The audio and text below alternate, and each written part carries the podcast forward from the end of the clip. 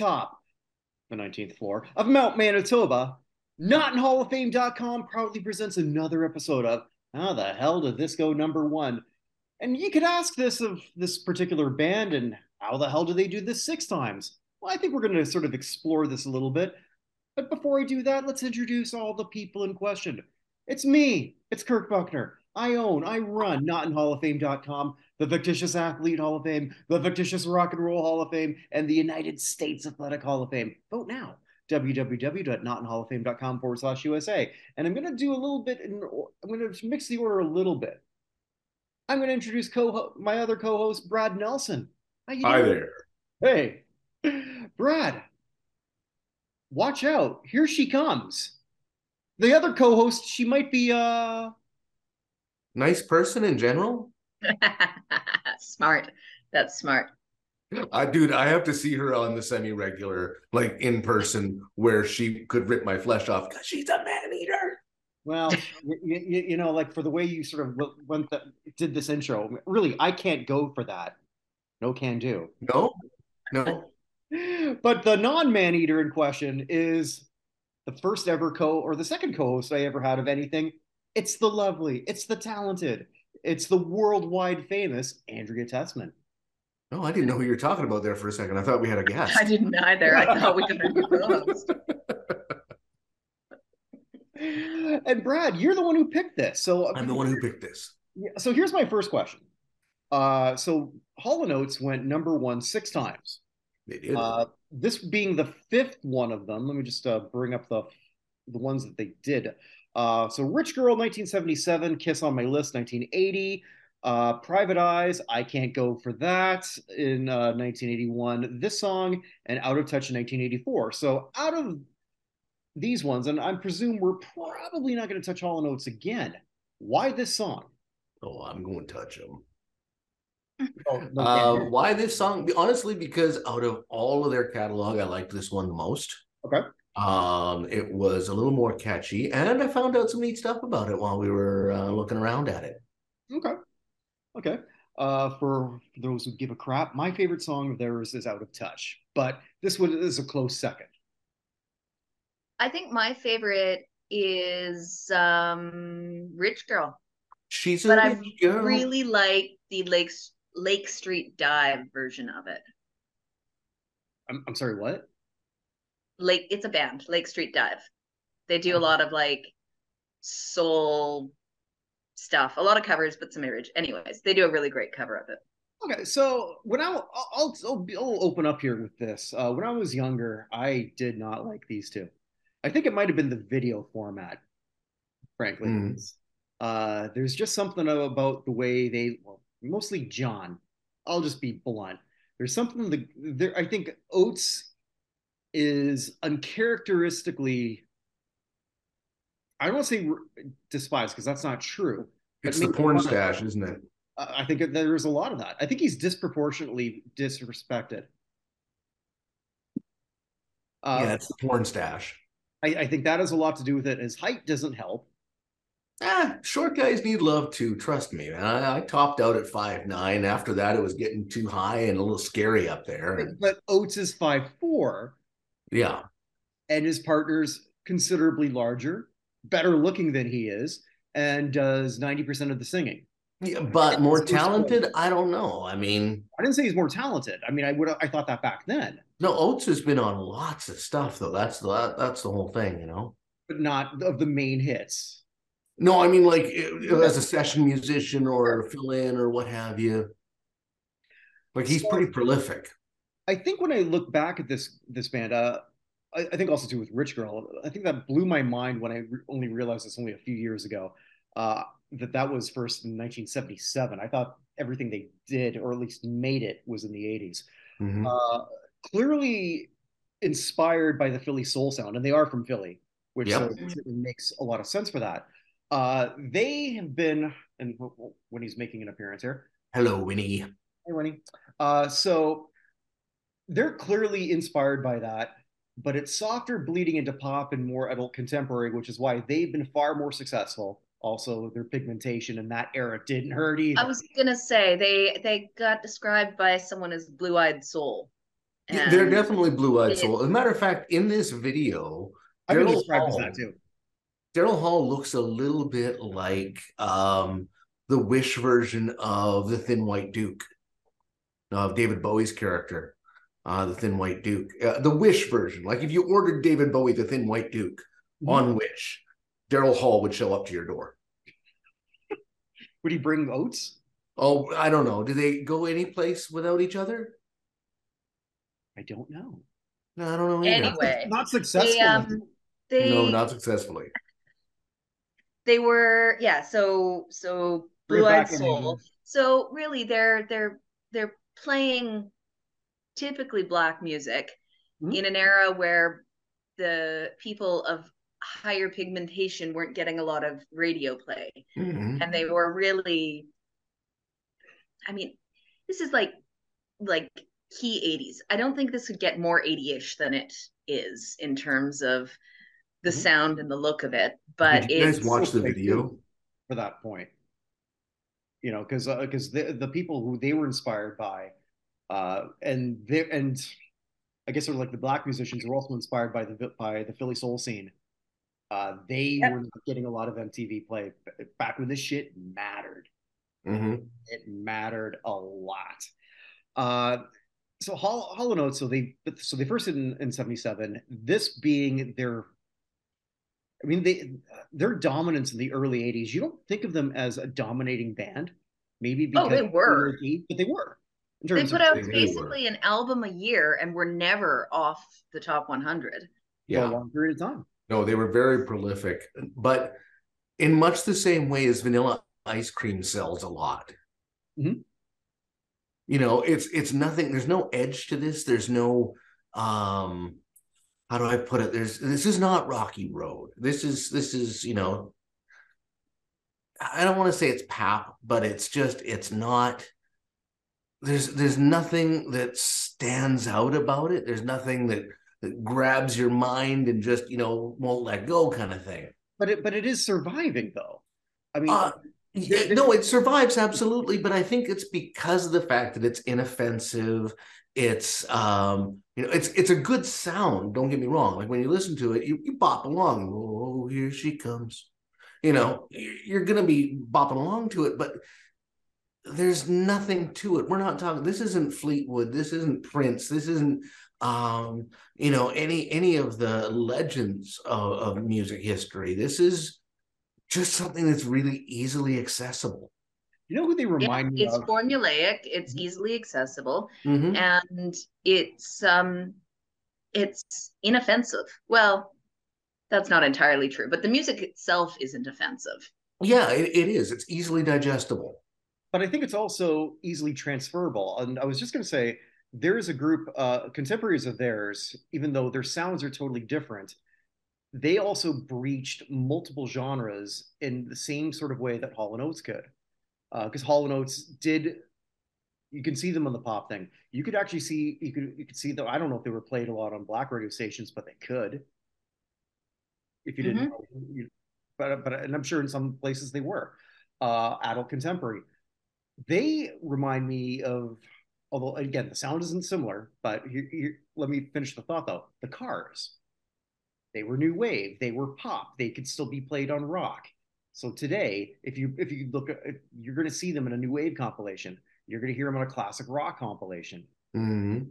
You know, they were able, to, and they both took, and maybe because I studied the Rock Hall a lot, they both were these bands that were passed or not thought of right away as first ballot Hall of Famers. But then you keep thinking about it, and you think about it. Why do some of those songs still survive? Mm-hmm. And with Hall and Oates. I mean, as we're looking, as I'm looking back through their whole catalog, I mean, here's just the songs that didn't go number one. Sarah Smile, She's Gone, You Make My Dreams Come True. You make my so. dreams come true. Yeah, method, method of modern love. Like that's that's a lot of uh that, that's a lot of hits. No, they they absolutely did. They absolutely did, and they were they were doing a good job, which is why it was a bit disappointing. Like you guys watched the video, right? Yes. Oh okay. yeah, I remember it from from my youth too. Yeah, but watching them like lip syncing and air guitaring, um, and then when I was actually watching it, I actually took in just how bland that sax solo was. And they had a great session sax player in for that. And he's even miming playing the sax on the video. And boy, you can tell it was terrible. Well, well part of that that seems like it's off is because they're running that sax through a pretty severe delay. So mm-hmm. it's almost um almost looping itself in a way. So but part even, of that offness is the actual sound that they're even going. even when he's playing then, uh, like, journey separate ways when they're not actually even using they don't even actually have the oh, yeah. but sitting here watching one of the guys one of the backup uh, musicians just strumming the guitar completely out of time with the music. Okay but they insisted well hall and oates one of the producers insisted that they needed the jaguar the black panther there Yep. They paid an exorbitant amount of money for about one and a half seconds of usage. Mm-hmm. And then it apparently got loose and up into the rafters. Yeah, that's what Daryl Hall said. I got I just left then. he said something else that was it Hall or Oates who said that. Oh, you know, it's not really about a song. Or, or sorry, it's not about, about a woman, it's about New York City. yes. That's absolute bullshit. This is just key for the it's not so that I don't think this song's misogynistic, but it's a really common trope about that time of this like fear of women. Like I get I get the impression that he's actually impressed by this woman about, you know, being scary and powerful and but at the mm-hmm. same time there's a lot of a lot of borderline misogyny going on in a mostly male dominated field at that point. They don't have to sort of like play this. Uh, I don't know, man. Debbie Gibson was around. oh, this that foolish beat. Uh. Why do I know that? Oh, Winnie. Okay. Why do I know that? Now I want to go back to Oates itself. Uh, Oates was somebody who's been a, the punchline of God, so many things. Uh, there's that one show, and I, and I haven't seen it, so I can't really comment on. But but I assume that the whole punchline is what was it? Garfunkel and Oates. Have either of you seen that show? Of yeah. course. Okay, dude, I, I, you I, have to respect the loophole. And this party just took a turn for the douche. Okay. Oh, they're it's fantastic. Mm-hmm. I highly recommend watching Garfunkel and Oates. Yes. So I'm, but I'm assuming, but they're they're not saying Simon and Hall. No. Right. Uh, even in the an old Simpsons bit, uh, when Lisa was not doing too well, got upstage in the sax, uh, she envisioned herself as uh, what was it? Uh, Messina, Garfunkel, Hall, and Lisa, or something like that. Uh, even the family, even there was a bit on Family Guy where um, Lois is uh, doing all the plaster casters of all the dicks. Mm-hmm. she's for uh, Daryl Hall. And Oates says, uh, Oates says, "Are you ready for me, Lois?" And then, yeah, I'll, I'll be ready for you soon, Oates. I'm not going to do Oates. How is he a punchline? Well, because he was the little guy. It's easy to pick on the little guy. Mm-hmm. Um, and you know, he got upstaged by Daryl quite a bit, and his other brother Daryl. Um, but yeah, he he got he got upstaged uh, by by Daryl Hall quite a bit, you know, because he Hall was the better looking guy. Hall was more charismatic. Um, was Oates a better musician? Hands down, hundred percent, he was. But because of appearances, and you know, this is a it's the same thing with with the Beatles or with any duo. Everybody's always asking, "Hey, is there any juicy gossip between these two or whatever?" So they always want there to be friction or competition you know, even with Simon and Garfunkel, going back to them, there was the jealousy going on there. Garfunkel was was up in front and singing most of the songs, and Simon was in behind writing the majority of it. And you know, later on in life, um, Simon went through and and uh, did his own thing and did really well, and Garfunkel just sort of poofed into the ether. Yeah, I was reading how Garfunkel thought he was going to be a big movie star at one point too. Yeah, he tried. Right. He failed. Yeah. Uh, I I think also too it didn't help if you I don't know if either of you have ever seen their their Christmas video. No. No. Uh, okay. Well, I'll, I'll just say this. Uh, the gay vibes that come from that video might exceed that from uh, Jagger and uh, Bowie in Dancing in the Streets. Oh, dancing in the streets. That's uh that's some serious Right. romance. Yeah, not saying that there's anything wrong with that, but it's not. So So it wasn't stylishly good either. Hmm? Makes it worse, Uh, I suppose. It's just a bad video, right? When That happens with Christmas specials. You know, when they try to to do a Christmas song, it often ends up being and don't talk about the Star Wars holiday special. Which you can actually watch an episode of on this crap was on national television. On We do not talk about it. No, we don't talk about it. No, no, no. But it, but it does. But it does exist. It does Oh. not exist. As I'm looking back, Oates gets a bad rap. Uh, one thing also too, I, I should mention that I didn't realize uh, who was part of this. Uh, one of my least favorite people of all time, even though I have no realistically realistic reason why. Neil Young? No, G.E. Smith. Oh. You know, who was the band G.E. leader. Smith. He was the band leader for Saturday Night Live for about 10 years. And there's just something about the way he sort of looked that just bothered me. It's like, eh, you think you're so cool. I don't know what it is. It's a very irrational. I know that. Uh, it's sort of like when my mom used to say, and I've said this before, how about how she hated Bernadette Peters. I'd say, why? Well, just look at her. That was her response. I usually have to have a reason to dislike somebody, not just based on their appearance. I, well, yeah. Well, G.E. Smith was there. He was one of the people when they were going, uh, watch out. Mm, He was the okay, so he was, yeah, he was yeah. one of the backup singers. Yeah, but he was with the band for a long, long time. So he was, you know, very well established. I mean, like the back, the, the talent that they had around them was, it was very slick, very polished, and it did survive. hmm I'm, I look back at my younger self, and I kind of wish I didn't dislike them, like I did, because because they didn't. feel cool to me.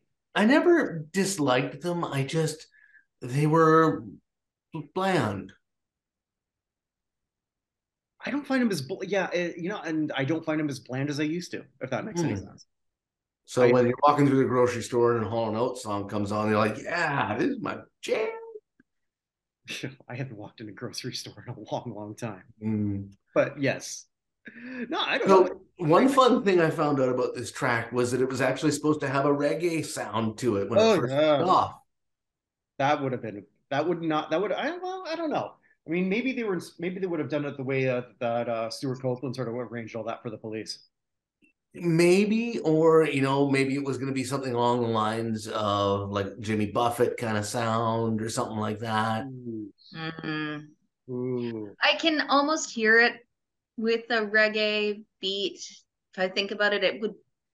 I can get it, but I don't think it would have worked as well. But I, that was the the original demo that that he recorded. That's exactly right? it. Yeah, and they they decided to can that idea, Maybe which was a good think idea. Daryl Hall's girlfriend helped convince them to go in a different Um, direction. Edgar Sarah Winter Small. as well. Edgar Winter uh, helped out with that. yeah. When I think of reggae, I always think of Edgar Winter. No, he helped out uh, changing it from reggae. I just wanted to throw that out. But Yeah, yes. yeah, because he's uh he's a pretty reggae looking dude. Boy, I tell you what.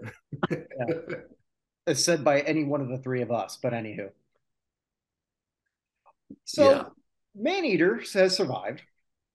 It will for, and it probably will for a long time. It's going to always get continuous play, unlike some of the other songs that we've covered that were just as successful in its day that are non-existent. Mhm. Uh, Hall and Oates, I think, will always be remembered. Oates will always be a punchline, wrongfully so. And technically, it's Daryl Hall and John Oates. That's true. That's also true. Yeah, it's not supposed to be Hall and Oates. Everybody calls them Hall and Oates. Doesn't matter. Will forever be like Hall and. Oates. Yeah, Right. they didn't like that so whole oneness kind of thing. They wanted to be known as separate artists. One word. Hall and Yeah. Oates. Hall and Oates. It just flows off the tongue better, though, too. Mhm. Way better than Oates and Hall too. But what if it was John Oates and Daryl Hall? Yeah, that still doesn't work. John Oates and Daryl Hall works better than Oates and Hall, but not as good as Hall and Oates. Mm-hmm. It just doesn't. Or as you're walking through the stalls in a in a in a barn, it's the Hall of Oats. Mares eat oats and does eat oats and little lambs eat Ivy. There's Ivy, Ivy tandem with the St. Louis Blue, Blues. Brett It's a Hull, Kiddly Divey, too.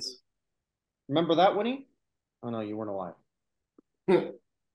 But yeah, kind of an interesting uh, little bit of a little bit of story on that one there with the with the Hall and Oates thing, and then the um the changing it from a reggae sound. Because you know that was out. yeah it it was a well it was a good move to do that. And technically they're considered pop rock though I'm going to say they're they're even when they came out they were kind of adult contemporary which is I think also why they they sort of can flow between all that, which is a giant key to their success. hmm I really believe that. Uh, And what? as Kirk, to your comment, if you didn't find them cool, I don't think they ever were cool. No, I mean That's that's something that your mom's gonna jam out to in the car. You're not gonna find it cool. hmm I think also too it maybe maybe didn't help either. They were older when they finally hit it big, so like they were in their well, let's see. Uh, so they would have been in their early 30s when Sarah Smile came out. So but when the end, so this, this year they would have been slightly over 35. they were born in 46 and 48 Okay, so they would have been my dad's age, or no, a little bit younger than my dad, slightly. Uh, So yeah, late thirties. If forty six and forty eight, that late thirties and eighty in two. the 80s right. yeah So, so a 12 year old, 13 year old me was not. Eh, Yeah, exactly. Yeah. Around this time, I was rushing home or rushing back to a buddy's place right after school to catch because his parents had satellite. We could get MTV. Mhm. Uh, we were going to catch Thriller. The video was gonna drop right after school. dun, dun. Yeah, and boy, I remember sitting there and thinking that was the tits. It was very impressive. Mm-hmm. was. It Uh, was. way ahead of its time, still is. Uh, I guess, uh, do we have any final thoughts on Paul and Avec Oates, as they are called? Um, I've just had Nelly Furtado in my head ever since starting to research because this. she's got the Man Eater song. Man eater da da da da da da da. I don't know the words to it. Doesn't really She matter. does say Man Eater though, It's called Man Eater too. well, oddly enough.